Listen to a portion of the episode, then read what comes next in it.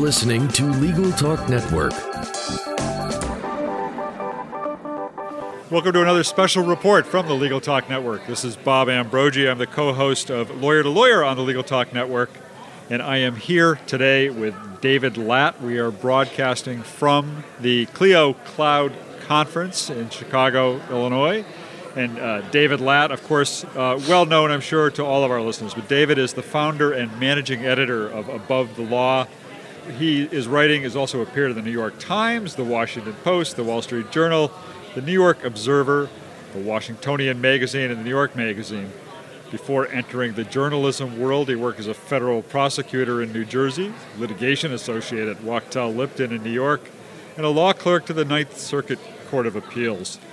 David is a graduate of Harvard College and Yale Law School. Welcome to our special report here, David. Great to be here, Bob. Thanks for having me. Great, great to have you. Uh, you know, I know you spoke today at the conference, uh, and uh, I wonder if you could just tell us a little bit about what your topic was and what you talked about. So, my topic was how lawyers can harness the power of social media to enhance their practice.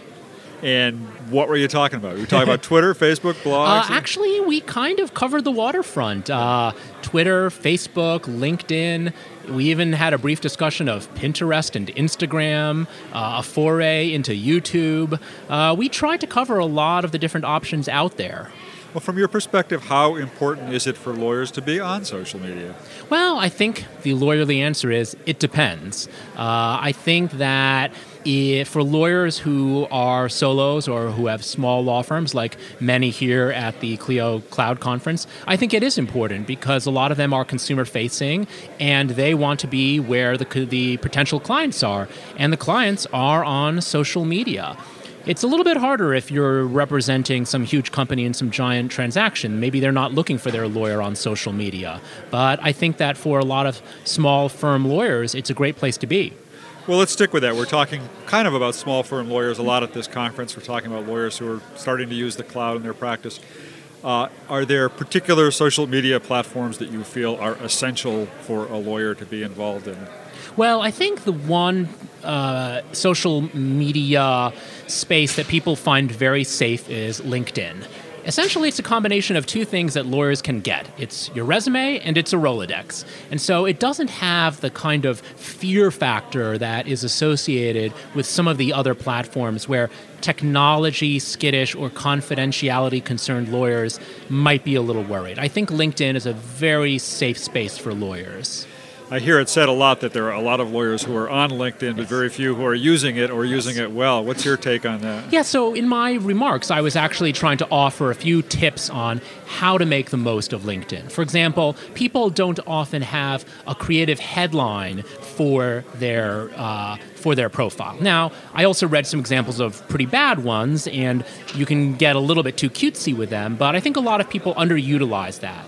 It's a great way to give a little elevator pitch about who you are and what your practice is. Uh, for myself, uh, I've since changed it, but one of my earlier ones was uh, Legal Blogger Extraordinaire, which is kind of catchy. Uh, that was my earlier LinkedIn headline.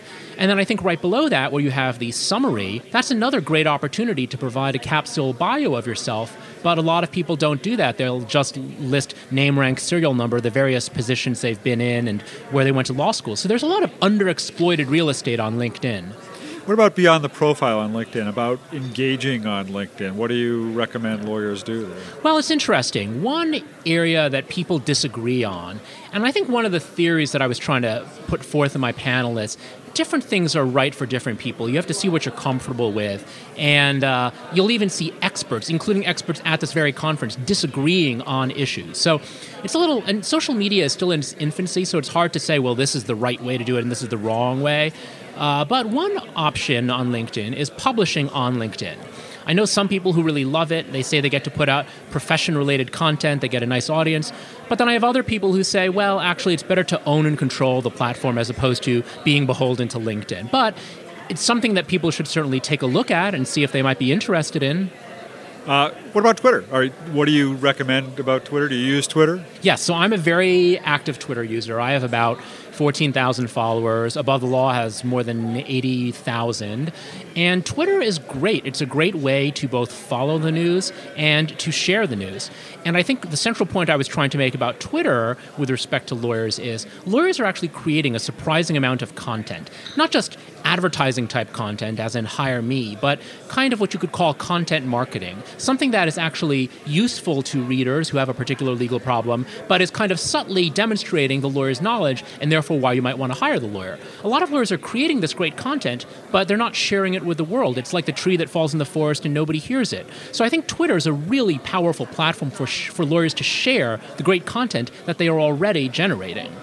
One of the things that always strikes me about Twitter is that you, you, you kind of get it when you start using it, but until then, it's Yes. really hard to get your Yes. arms around. And- so how do you how do you explain it to lawyers? How do you explain the value of Twitter? Well, I think it's really important.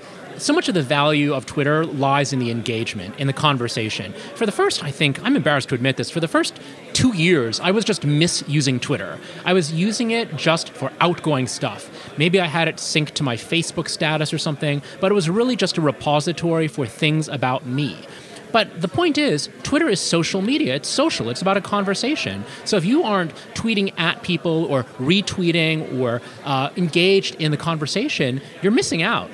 Uh, and then what about Facebook? I, you know, a lot. I think uh, among lawyers, I've often heard the sort of debate about should Facebook be just for my personal close friends, or should I make it a, a professional platform? What do you suggest along those lines? I think you can do both with Facebook. I think you can create a page for your firm, for your business, and then, of course, have your personal page. The tricky thing, and this was interesting, I learned about these issues from some of the lawyers uh, who attended my talk because I invited them to give me their feedback. The tricky thing is mixing that space. I spoke to one lawyer who had a really interesting dilemma. She talked about how sometimes she's friends, uh, she's Facebook friends with some of her clients.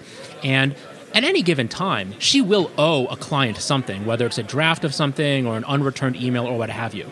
Sometimes on Facebook, she just wants to vent. She just wants to or she might talk about a movie she just saw, or that she just went out to dinner. And she always feels guilty doing that with that kind of status update because she'll think, wow, these clients see that I just checked out this new movie, or that I had time to go to the park and I haven't drafted that memo yet. So there are perils to blending the personal and the professional. But also, as uh, Kevin O'Keefe and others have pointed out, there are advantages. People see you as a friend. They see you as somebody they can talk to about problems, and maybe some of those problems might turn into legal work.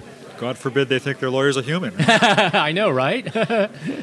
There's been a lot of talk over the last, I don't know, six months or so that blogs are dying. Uh, what's your take on that? What do you think about that? I don't think blogs are dying, but I would say, and this is something we see at Above the Law, blogs have to work harder. I think part of the problem is that in the age of social media, people don't necessarily go to blogs as much as they used to as freestanding destinations. You either need to use social media to have to bring readers to your blog, and or search, uh, making sure that people are uh, searching for certain topics and being directed to your site. Uh, so I don't say I don't think blogs are dead. Our traffic on Above the Law is actually great. July was one of our biggest months ever, actually. But you have to work harder. Yeah, well, well, it's hard to say that above the law is typical of, Oh, of sure, what, sure, yeah. But just generally, people have talked about how. It is harder to get people to read your blog. Yeah. And that is definitely something I've heard from bloggers, big and small. Yeah, I mean, I, I wondered whether you even still think of Above the Law as a blog or is it something else at this point? Yes, I think we've probably, and this is kind of why I changed my LinkedIn headline away from legal, legal blogger extraordinaire. I think it has moved somewhat beyond the blog. We, yes, we do have chronologically organized articles, but we also have a career center and law school rankings and 15 to 20 outside contributors, as well as our four full time writers. And so it is beyond what you would conventionally view as a blog. I mean, you, you're kind of a, a one man history of blogging in the sense that you went from literally being an anonymous blogger, a lawyer practicing in the U.S. Attorney's Office in, in uh, New Jersey, to uh, probably, you know, if not the most well known legal blogger, one of them. Eh, How does a lawyer just breaking into blogging get recognized and get known? Well, this was actually something I touched upon in my topic too. I think you it's a lot harder, I have to say. I was lucky to enter this field 10 years ago when there were many fewer people. Uh, you know, we were around, but there were not really as many people jostling for attention. Uh, so I consider myself just kind of lucky. But uh, I did offer some advice on blogging, and I talked about the need to be specific. Legal practice is so complex nowadays, it's hard to just be a general interest law blogger. You need to kind of establish a niche that you're going to own and become recognized as a thought leader in. So I said it's very important to be specific. And I offered a couple of other short tips to be interesting, obviously, uh, to be careful because sometimes your blogging can get you in trouble, and we talked about some examples of that. To be regular because a lot of people will blog once or twice and then, oh, then they disappear for months. That can be kind of a problem as well. Yeah. Uh, and to be patient, because I think for people who are looking for, at blogging as a business development tactic, uh, it can take a while to bring in rewards. Yeah. Other than how you position your blog, how do you build up awareness about it? How do you get people to know it's out there and to get people to start reading it?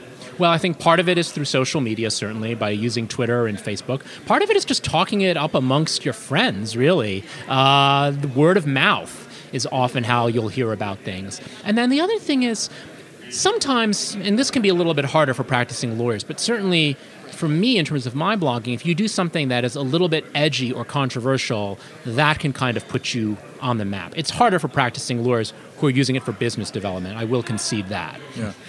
I, have heard it said uh, that that Above the Law is now the most influential publication in the legal industry or legal field. I, what, how do you see it? What, what's your response to that? Oh, that's very flattering. I mean, there are a lot of other there are a lot of other competitors in the space, but uh, we are glad that eight years in, we are definitely up there. Uh, yeah. Do you see yourself that? I mean, do you see it as an influential publication? Are you do you think about that as your? No, absolutely. Your uh, for example, we do think about what influence we might have, and we try to exercise it for good and responsibly. So, for example we were one of the forces, I would say, behind uh, people being more careful about deciding whether to go to law school. Uh, we wrote extensively about that in terms of just weighing the costs and benefits and doing your research before you uh, dive in. And we've been quite critical of some law schools for hiding the ball on their employment statistics. So certainly we've had influence there. Um, we've certainly had influence in covering the world of large law firms and trying to encourage greater transparency and honesty about, say, personnel moves, layoffs, uh, things of that nature. Uh, so we've we've definitely uh, tried to be a player in the space. Absolutely. As a reader of your blog, it's been apparent to me over the last again maybe over the last year, maybe two, that you've really been broadening the coverage. It seems to me you've you've kind of gone. You used to be sort of seen as maybe more of a big firm uh, blog. You've kind of gone down. Uh, you you've got uh, you know people writing about solos and yep. people writing about technology, writing about the business yes. of law. Uh, what's what's the future for Above the Law? Where do you see this all heading? Well, I think we will continue to expand, partly because uh, that shift away from focusing on large firms and to cover in house and small firms and solos kind of reflects the shift in the conversation you're seeing in the legal profession itself. Uh, I think that a lot more of the buzz and the conversation and the discussion that used to be centered on large firms has now sort of uh, become more diffuse and more evenly distributed throughout the profession. So I would say certainly we're going to continue to do that. Uh, our law school rankings from two years ago were very well received, so we might, uh, we will continue to do those, and we might expand perhaps into the realm of uh, ranking law firms. That's uh, certainly on our radar screen. Uh, and we also uh, feel that our career offerings are important. We offer we have a career center with profiles of firms and schools and articles offering advice. And in this day and age, it's more important for lawyers. It's more important than ever for lawyers to be knowledgeable about the shaping of their careers. Well, let's get to the really important stuff now. You've just about to publish your your first novel. Uh, yes, that's right. Uh, Tell us about it. Tell us so, what the title is, what uh, it's about. It'll be forthcoming from the ABA probably in December of this year. It's entitled Supreme Ambitions. It's the uh, professional coming of age story of a young and ambitious law clerk who is working for a rather ambitious judge as well. And uh, it's gotten uh, some good buzz and some good reviews so far. Uh, I've gotten some blurbs from Judge Posner and Judge Kozinski, and Judge Kopf wrote a very nice review of it on his blog. So uh, fingers crossed.